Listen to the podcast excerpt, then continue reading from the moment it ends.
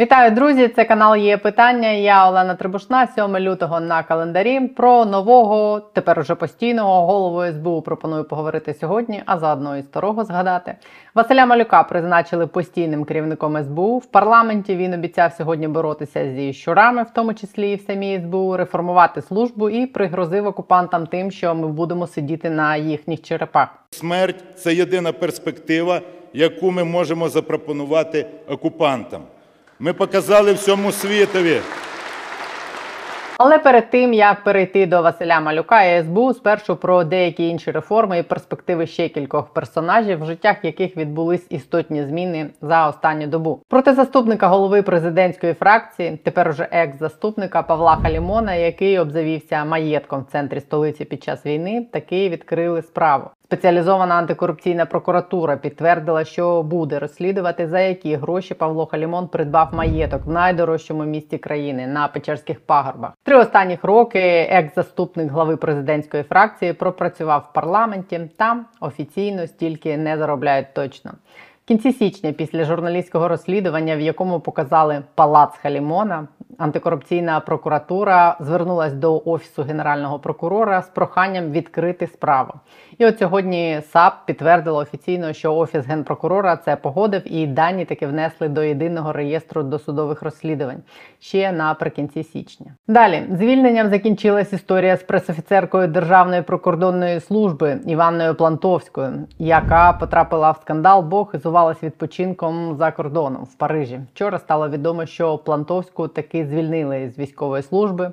Хоча спершу, ймовірно, пресофіцерку намагались реформувати переведенням в Житомирський прикордонний загін. Але ось речник Державної прикордонної служби Андрій Демченко підтвердив таки, що вона остаточно звільнена. Кого не вдалося поки реформувати, так це мера Полтави, який перед вторгненням називав бойові дії на Донбасі громадянським конфліктом, брат на брата і війною США і Росії. Місяць тому, 29 грудня, до мера Полтави навідалася СБУ Василя Малюка.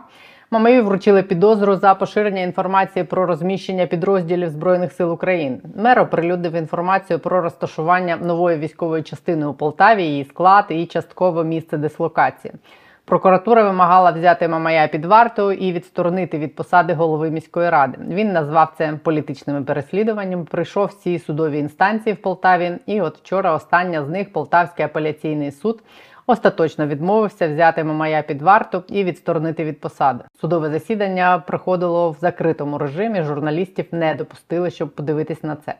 Таким чином, мер Полтави, якого СБУ звинувачує в розголошенні позиції ЗСУ, залишається на посаді і без жодного запобіжного заходу, на відміну від мера Чернігова, якого суди відсторонили від посади за використання всього лише службового автомобіля, безвідносно до прізвищ, якесь неспівмірне покарання. І кожним таким рішенням судді просто випрошують судову реформу. Вчора я детально розповідала на якому вона етапі. Ось за цим посиланням подивіться або в описі під відео.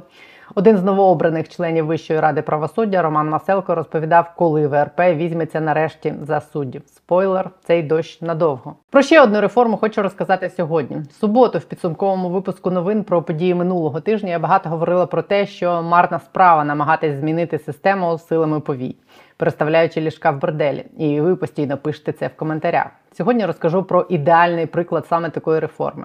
На те, щоб довести цю істину про ліжка, повії і бордель був витрачений один рік зусилля тисяч людей і мільйони гривень. Мова йде про бюро економічної безпеки, яке створили рік тому з дуже благородною метою, щоб правоохоронці перестали нарешті кошмарити бізнес.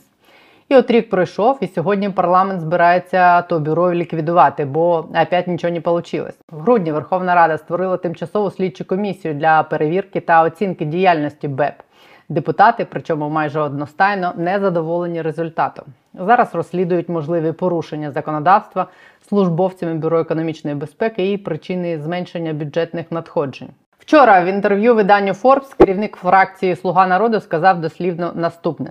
Коли ми створювали БЕП, були очікування, що замість економічних департаментів СБУ та інших силових структур з'явиться орган з акцентом на аналітичну функцію.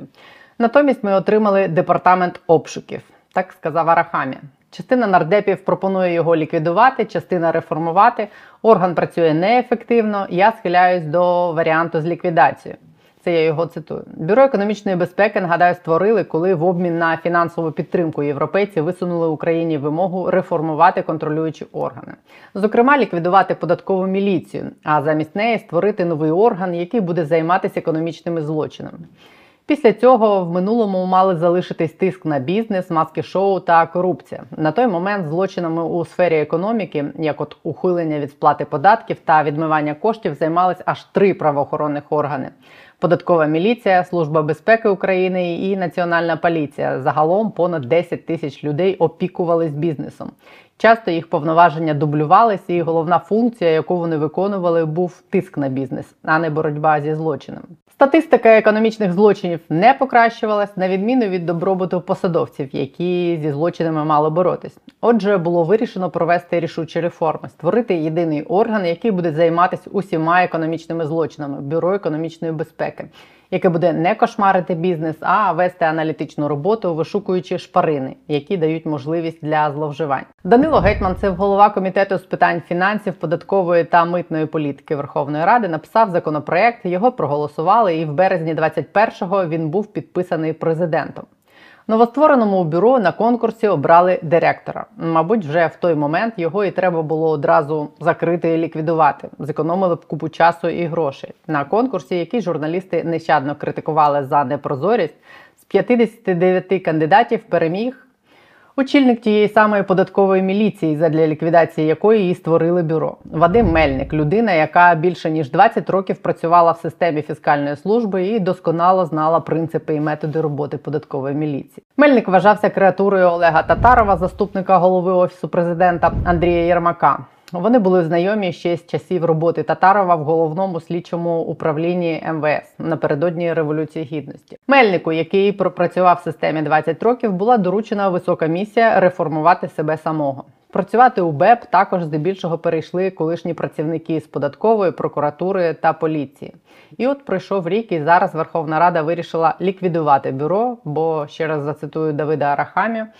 Були очікування, що замість силових структур з'явиться орган з акцентом на аналітичну функцію. Натомість ми отримали департамент обшуків. Як же ж так сталося? У мене питання? Точніше, чому ви очікували чогось іншого? Пересадили мельника з одного крісла в інше, поміняли вивіски, набили новий орган старими людьми і чомусь чекали, що вони мають по-новому запрацювати. Навіть якби раптом хотіли, то не змогли б. Здивована я в цій історії лише тим, що депутати визнали, що нічого не вийшло. Якби ж вони ще публічно визнали, чому, бо та сама історія повторюється скрізь зручними призначеннями зручних людей, яким доручають самих себе реформувати. Ну а тепер про головну подію дня службу безпеки України, яка нарешті отримала постійного керівника. Тимчасово призначений влітку Василь Малюк пройшов, так би мовити, випробувальний термін, і сьогодні його офіційно призначили головою служби. У своєму зверненні до парламенту Василь Малюк пообіцяв реформу СБУ і очищення служби від щурів. Скажу коротко: будуємо нову і сучасну модель державної безпеки з урахуванням досвіду війни. Закладаємо фундамент для подальшої реформи СБУ. Мова йде і про системні зміни в самій службі, зокрема, її максимальне очищення від зрадників, пристосуванців та тих, хто роками створював імітацію роботи. Це очищення ми також проводимо вже. В СБУ у спадок від попередника Івана Баканова і від попередників попередника Малюку залишилось багато проблем. Баканова нагадаю, Зеленський звільнив через велику кількість колаборантів в самій структурі. Він став одним з небагатьох в історії країни силовиків, яких звільнили за статтею дисциплінарного статуту збройних сил України за невиконання чи неналежне виконання службових обов'язків, яке призвело до людських жертв чи інших тяжких наслідків. Ці питання мають отримати належну відповідь, сказав тоді Зеленський, звільняючи Баканова. Поки що відповіді не отримано, і де сам Баканов теж не дуже відомо. Василь Малюк керує СБУ у статусі виконуючого обов'язки з липня 22-го, відтоді як президент усунув Баканова. Малюк на той момент був у Баканова першим заступником. Йому 39, 28 лютого, до речі, виповниться 40. Він закінчив Національну академію служби безпеки України, отримав наукове звання кандидата юридичних наук Працював у регіональних управліннях СБУ. В центральному управлінні СБУ він працює останніх три роки. В березні 20-го Малюк був призначений першим заступником Баканова і керівником управління по боротьбі з корупцією і оргзлочинністю. В липні 21-го Малюка звільнили. В офісі президента тоді озвучили низку претензій до служби і пояснили кадрові перестановки підготовкою служби безпеки України до реформи. Підрозділ СБУ, яким на той момент керував Малюк, мав би бути скасований в рамках цієї реформи. Деякі журналісти називали Малюка людиною того ж таки Олега Татарова, заступника голови ОП. Зокрема, видання Українська Правда показувало Малюка серед представників правоохоронних структур, які гуляли на святкуванні дня народження Олега Татарова в вересні 2021-го. 16 лютого 22-го, за кілька днів до вторгнення, Малюка призначили заступником міністра внутрішніх справ Дениса Монастирського. Але в перші дні після початку масштабних бойових дій його знову повернули в службу безпеки України. 28 лютого Малюка вдруге призначили першим заступником Баканова. Що було далі з Бакановим відомо, на відміну від того, що з Бакановим зараз. Після відсторонення Баканова посаду керівника СБУ довірили Малюку. За час роботи Малюка у статусі виконуючого обов'язки голови спецслужби СБУ запам'ятали викриттями шпигунів та коригувальників російського вогню. А найгучнішою стала кампанія пошуку російських зв'язків в УПЦ Московського патріархату. Ще на посаді першого зама до успіхів Малюка зараховували операції з затримання очільника Кримського управління СБУ Олега Кулініча, справа Медведчука, гучне затримання колишнього депутата і керівника Моторсічі Богуслаєва.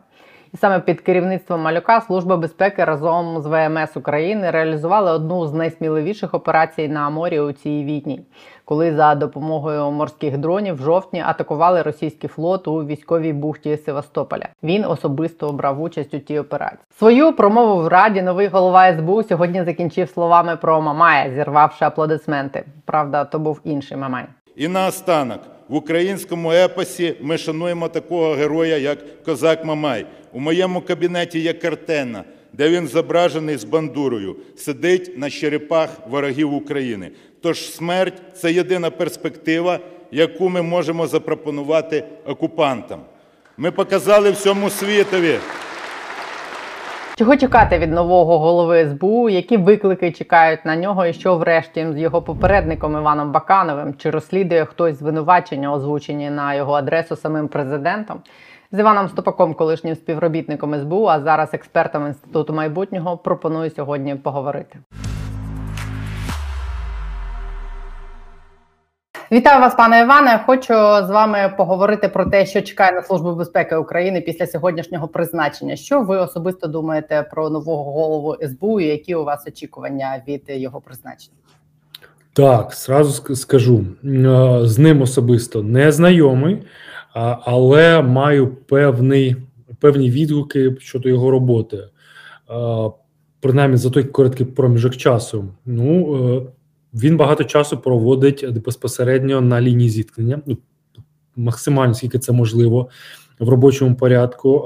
Тобто він не займає просто позицію в офісі. Ну я тут сижу, я тут керую. Тобто він постійно на виїзді, постійно переміщується, постійно відвідує різні регіональні підрозділи. Це було видно. Що особисто я очікую? Я очікую, що е, не не то, що буде зміна вертикалі, це ну це само собою. Це е, постійно буває. Приходить новий керівник, він постійно міняє свою е, не постійно, а змінює свою вертикаль, заступники, керівники регіональних підрозділів. Це зрозуміло.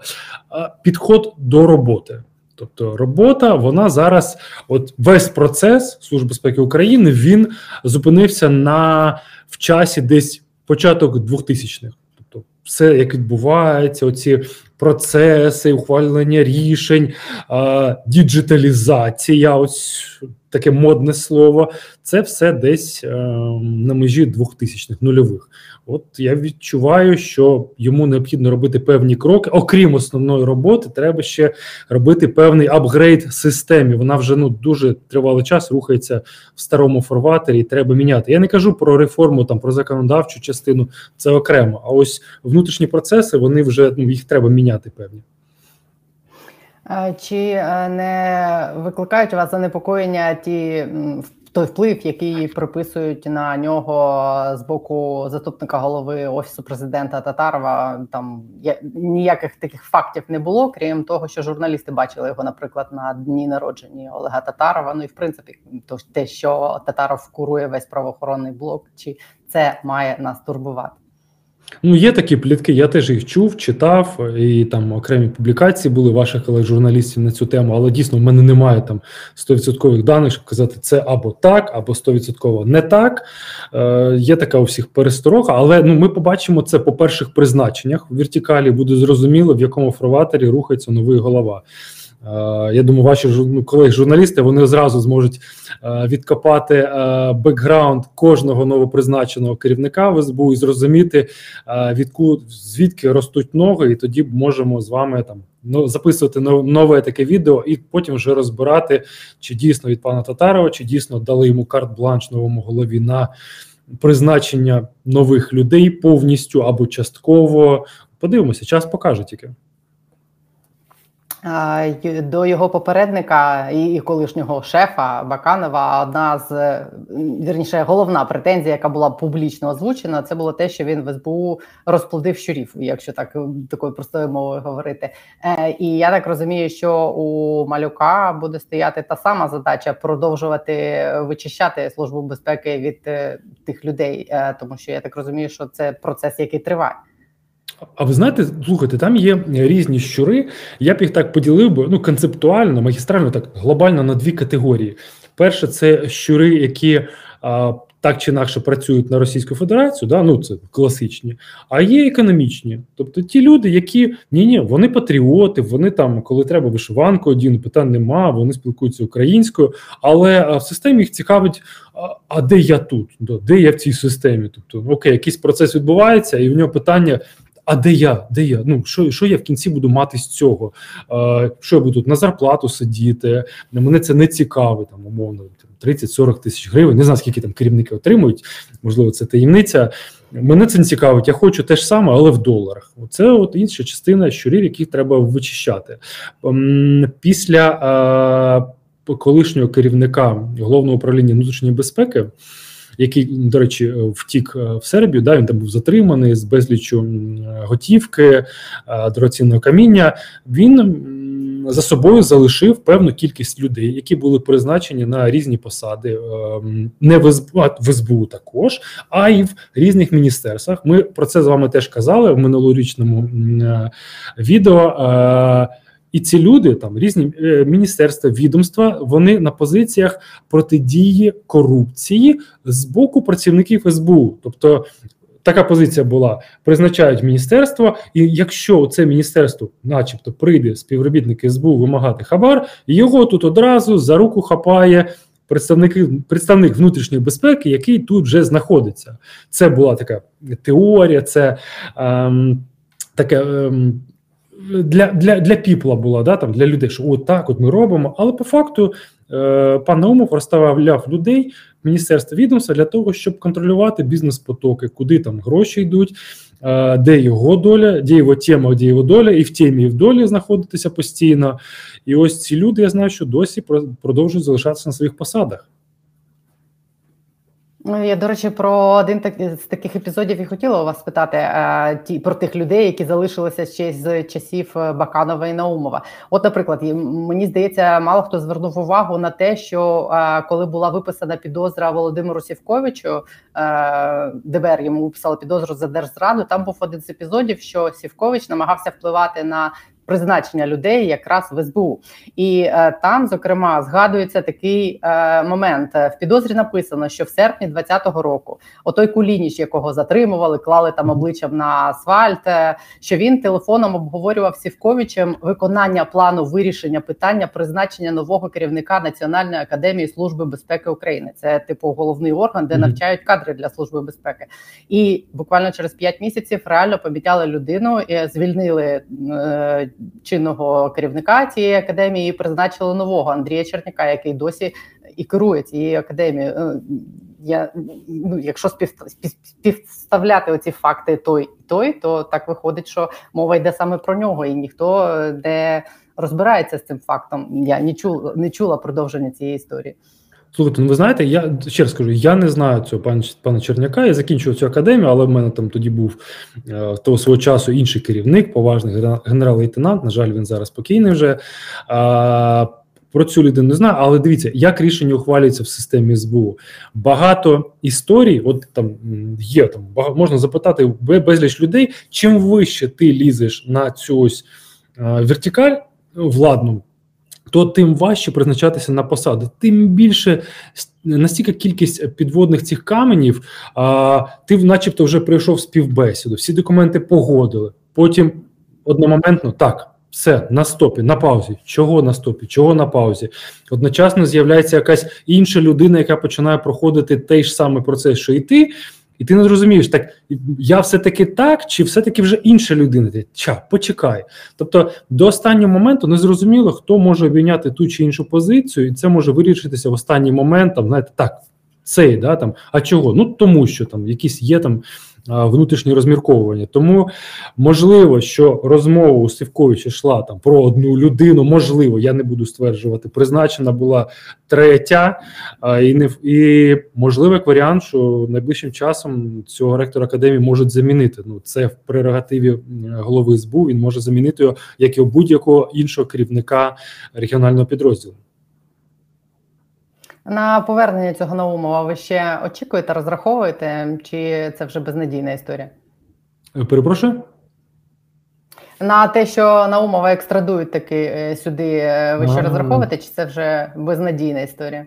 Ні, чого дивіться, е, все залежить від політичної волі нашого керівництва. Я поясню, чому так є офіс генерального прокурора, який повинен зробити всі документи е, для екстрадиції пана Наумова, підготувати, захистити свою позицію юридичну. І ця позиція була повинна бути проактивною. Є таке нове мод, модненьке да, словечко таке. Проактивне, тобто не чекати постійно пінка ззаду, постійно проявляти ініціативу в цьому питанні, що там пан Наумов це номер один в щоденнику, да, там кожного дня Наумов, екстрадиція Наумова. Головне там, ну там не перше місце, окей, там друге, третє в переліку надпріоритетніших справ для офісу генерального прокурора. Крім того, е, постійно в офісі президента повинні про це питання е, пам'ятати і запитувати у генерального прокурора. Так, так а що? Так а що у вас там з екстрадицією? Що там відбувається?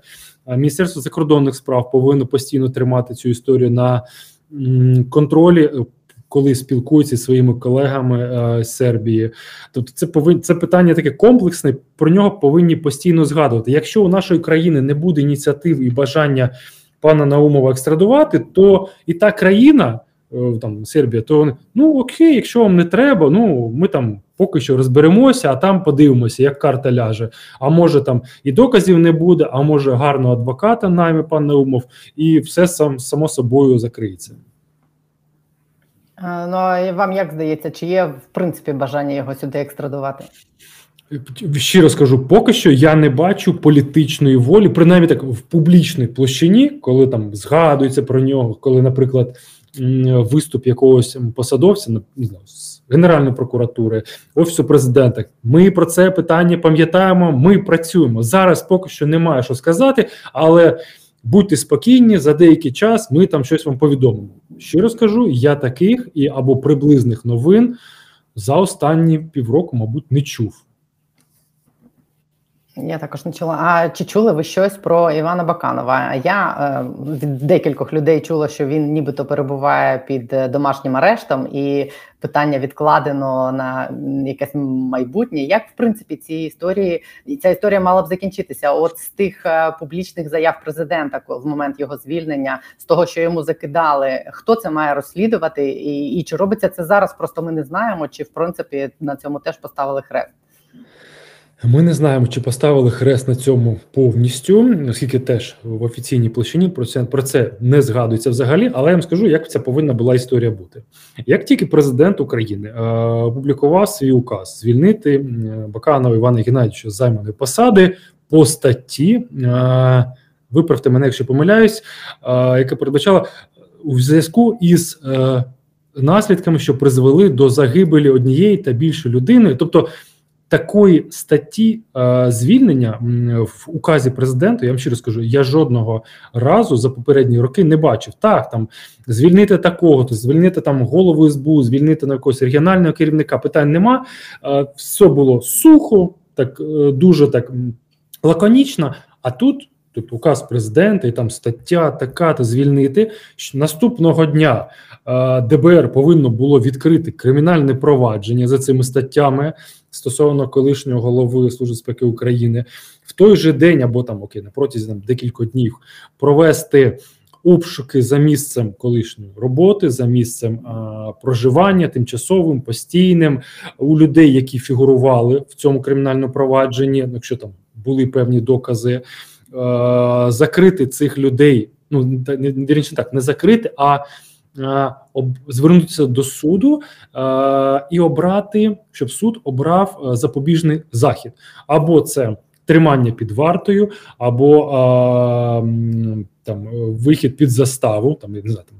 У там вираховується на по формулі там, та, там 10 мільйонів гривень, 100 мільйонів гривень, домашній арешт або там особисте зобов'язання, і на даний час повинні повинно вже було бути закінчено досудове розслідування, і матеріали справи повинні були передані до суду для подальшого розгляду. Тобто ми повинні були почути, що так, справа справа дорозслідувана, все ми передали тепер м'яч або там шайба на стороні суду. Все, ми правоохоронні органи, зокрема ДБР, не маємо до цього тепер ну прямого відношення. Тепер працює ось е, суд. Немає нічого. А чи може такі історії відбуватися е, під умовним грифом таємно? Ну тому що це в принципі така е, чутлива е, площина, де все це відбувалося, чи чи, чи не чи все одно ми побачили б суд і ми якби побачили. арешт був? Ми побачили б 100%, Ну м, е, я ж розумію, що багато ну, ваших колег, журналістів, розслідувачів, це як е, рівнєва жінка. Тобто важко щось утаємничити. Все знайде, все е, здогадається, все розшукає, десь опосередковано. Так, так, це тут, це тут, ага, ага, тут зв'язали все. Тобто ці речі неможливо утаєм- утаємничити. І ну питання: окей, якщо звільняти людину за такими статтями, е, з таким, з таким формулюванням то нащо тоді таємничити? Ну, Окей, ну не зрозуміло, що ти можеш в кінці з цього виграти. Якщо ти виносиш е, сміття з хати, то ну одразу да, там показуєш, що все звільнили, все закрили проти нього, все, всі відносини, все більше з ним не спілкуюся, а потім починати прикривати. Я вважаю, це неправильно. Концептуально. Я не знаю, що відбувалося достаменно. Ніхто не знає, ніхто не може зараз прокоментувати і сказати, е, чого саме так пішло. Спочатку все звільняємо, а потім тишина і покой. На жаль. Е, ну, Може, це та історія, як, як ми і минулого тижня спостерігали, коли люди відбуваються політичною відповідальністю, а потім не несуть ніякої юридичної відповідальності. І чи, чи якщо він звільнений саме з таким формулюванням і за такою статтею, це не може закінчитися нічим? Чи в нашій Ну, країні звісно, це, це не може. Дивіться, повинна була бути реакція. Не хочу казати в нормальній країні, а в цивілізованій країні, де більшість процеси цивілізовані. Якщо посадова особа звільняється не просто а, указом президента, так звільнити там умовно Сідорова з посади. Ну звільнила, він зібрав там в себе з того там.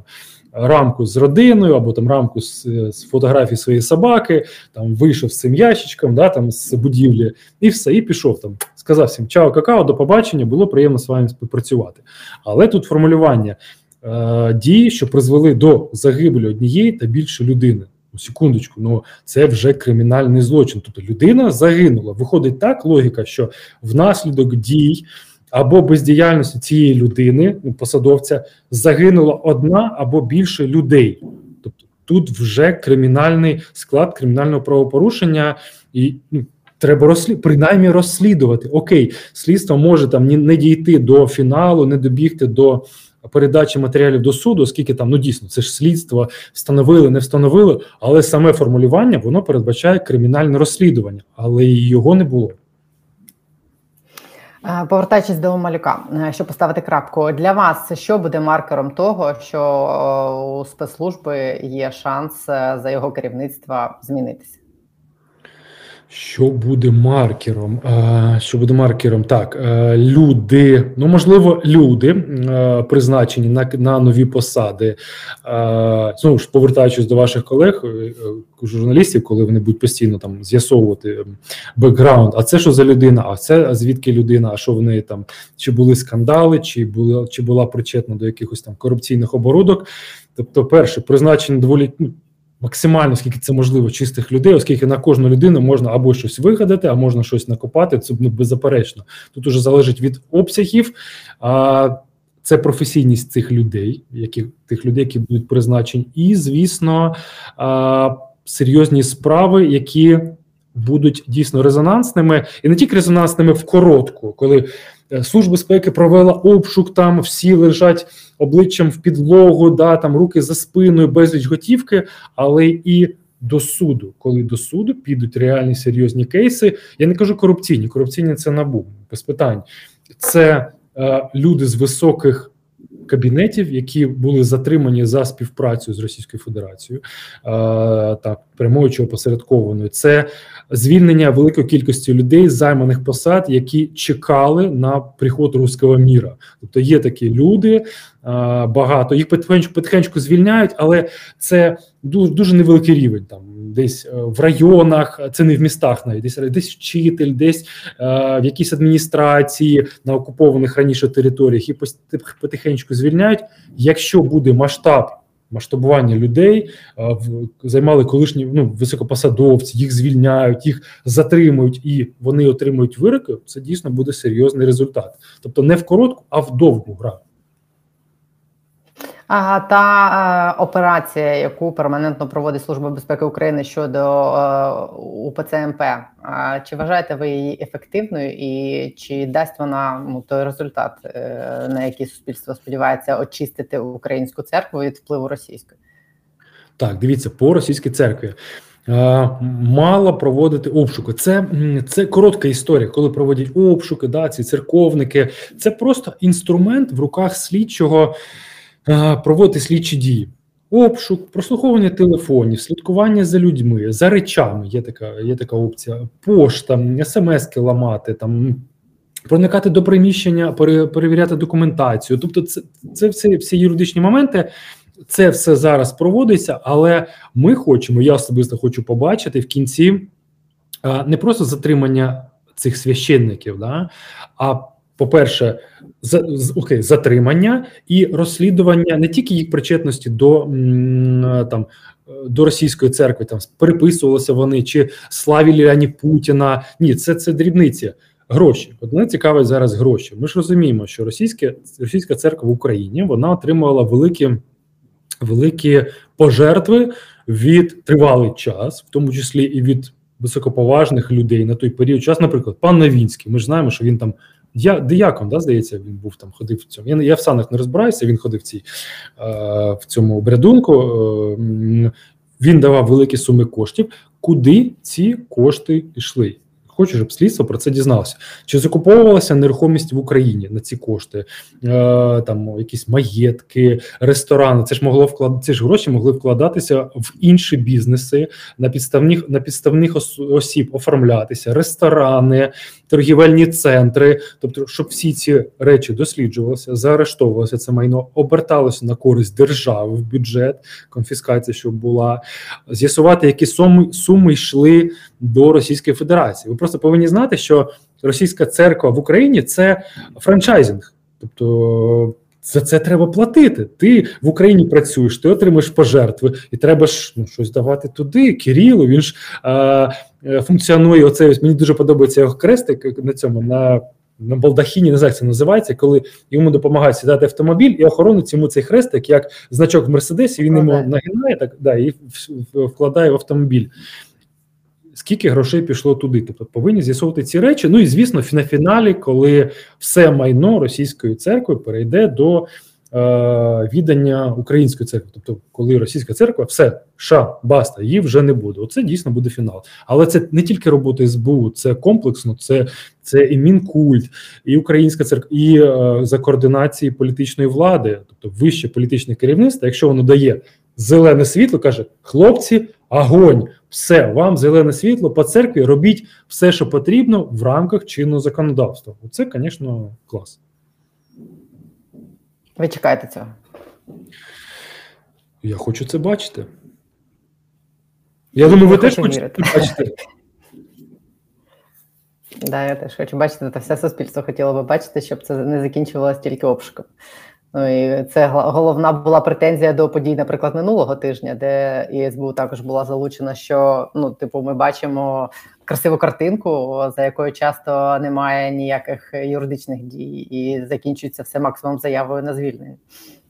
Е, Я хочу, щоб ви дійсно розуміли, не, не, не для того, щоб там якось там захищати там колишніх е, колег, але було буває багато таких історій, ну багато, коли, начебто, в тебе є оперативні матеріали, які кажуть, що все, там, там все железобетонно, там і той причетний, і та причетна, все, всі пов'язані.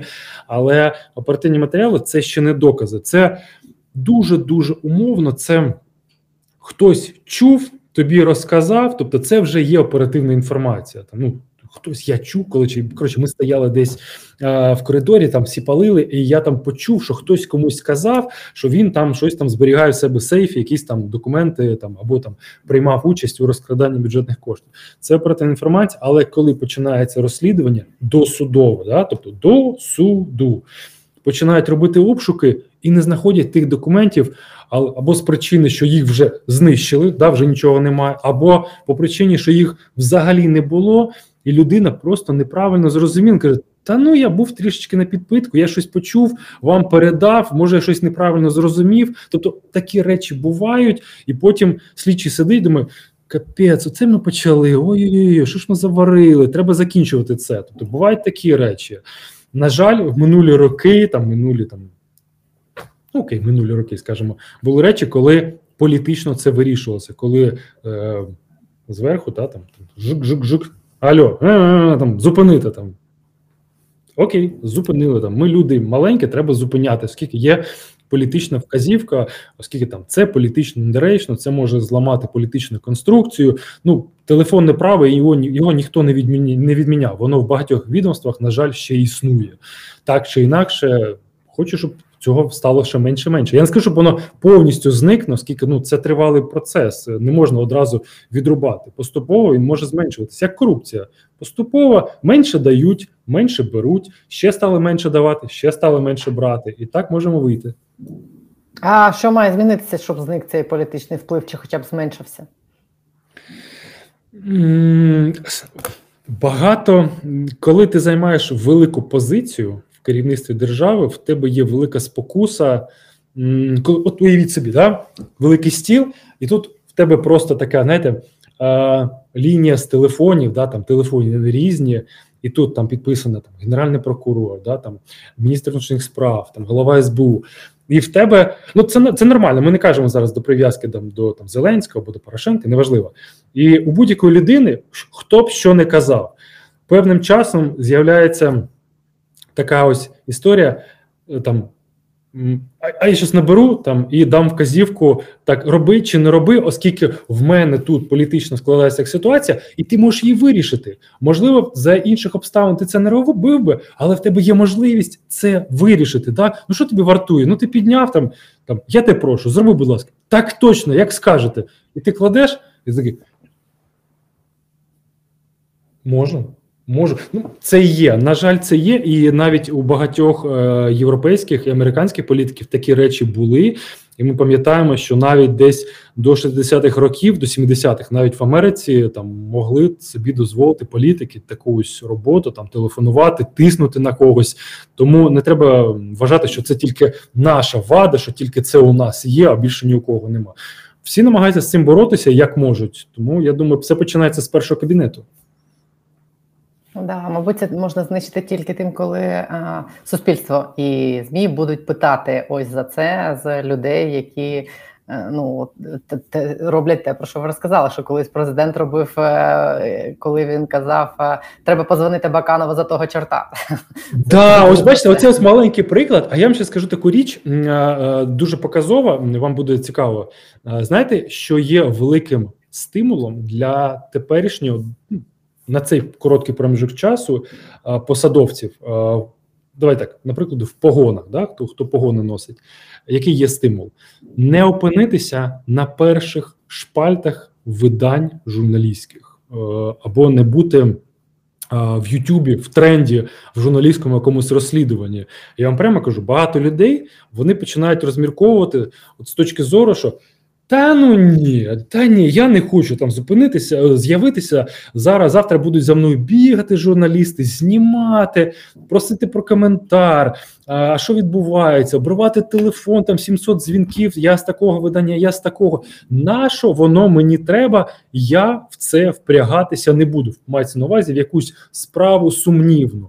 І ось тепер дивіться, яка важлива робота від ваших колег. Тобто, ви, ваші колеги, вони є таким стримуючим стимулом для певної кількості людей не ув'язувати, не, не, не впрягатися в певні сумнівні справи. Тобто, розумієте, що небажання з'явитися а, на перших шпальтах зупиняє їх від багатьох о, таких не дуже е, впевнених кроках, або там не в пев, не, не певною мірою законних кроках. Так, згодна з вами. Е, і Часто виконують функцію правоохоронних органів. Превен, така превентивна функція. Да, дякую вам за пояснення. Будемо стежити за тим, що буде далі відбуватися в СБУ, і як це все і будемо стежити зі сподіванням на те, що нарешті вона ну буде перетворюватись на правоохоронну і сильну службу. Дякую. Це дякую дуже вам. Десь таким видався інформаційний день сьогодні. Перед тим як попрощатись, хочу нагадати: не забудьте підписатись на є питання. 430 тисяч стало нас тут сьогодні. Дякую усім, хто дивиться нас вже два роки. Дякую усім, хто підтримує нас. Ну і нагадаю, що поза усіма цими політичними і корупційними історіями ми не маємо забувати, що головний ворог у нас все ж зараз один росіяни.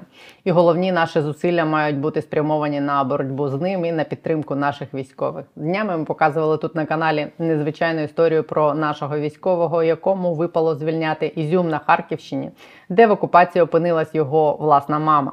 Це відео ось за цим посиланням або в описі під цим відео знайдете. Подивіться, країна має знати своїх простих героїв в обличчя. Ну а в мене все на сьогодні. Побачимось завтра. Хто я? Е, в Самбірській.